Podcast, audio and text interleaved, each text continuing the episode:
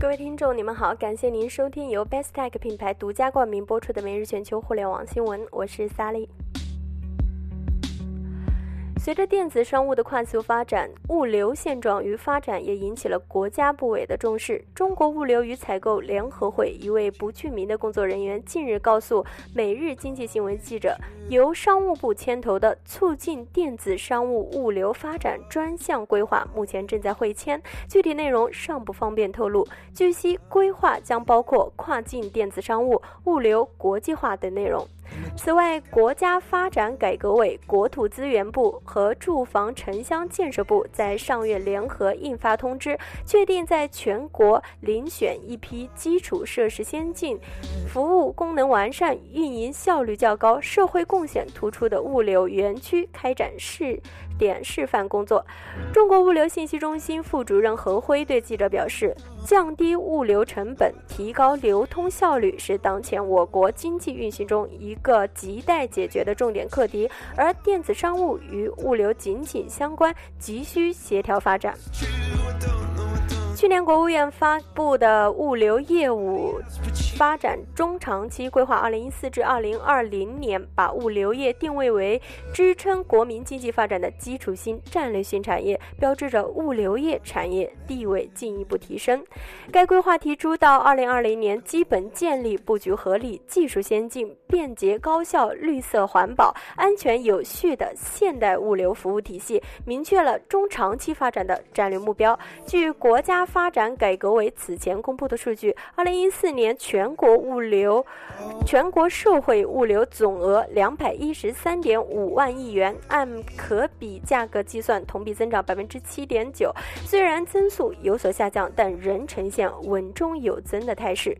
与此同时，以服务电商为主的快递业保持快速增长，全年业务件量达一百四十亿件，同比增长百分之五十二。我国首次超过美国，成为世界快递业第一大国。值得注意的是，当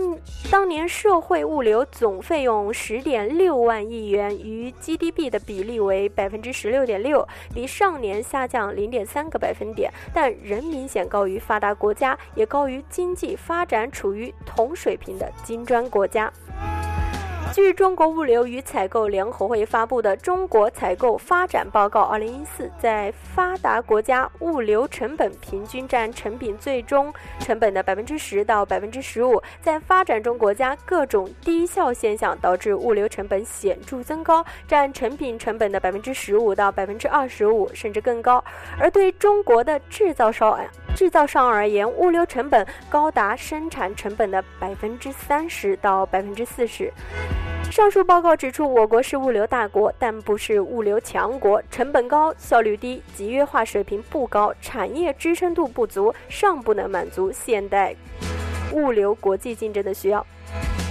随着电子商务的持续红火，与其依存的快递业也经历了急速的发展，但却长时间纠葛于低价低效的漩涡中，其对电子商务发展的瓶颈效应也愈发明显。中国物流与采购联合会会长何黎明分析，随着消费对经济贡献增长，消费需求将成为主要推动力，以终端消费者为对象，个性化多样化的物流体验成为电子商务条件下消费者的核心诉求。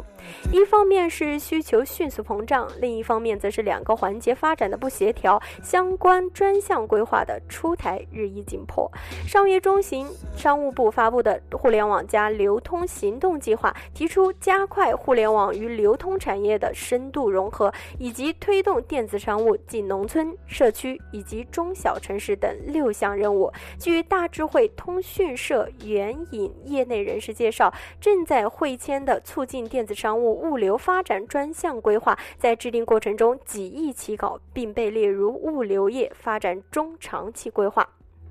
上述业内人士还透露，电子商务与物流业息息相关，但物流业仍滞后于电子商务快速发展的势头。此次规划将包括跨境电子商务、物流国际化等内容。何辉认为，在大物流概念下，电子商务与物流是一项产业链上的紧紧相扣两环，必须协调发展。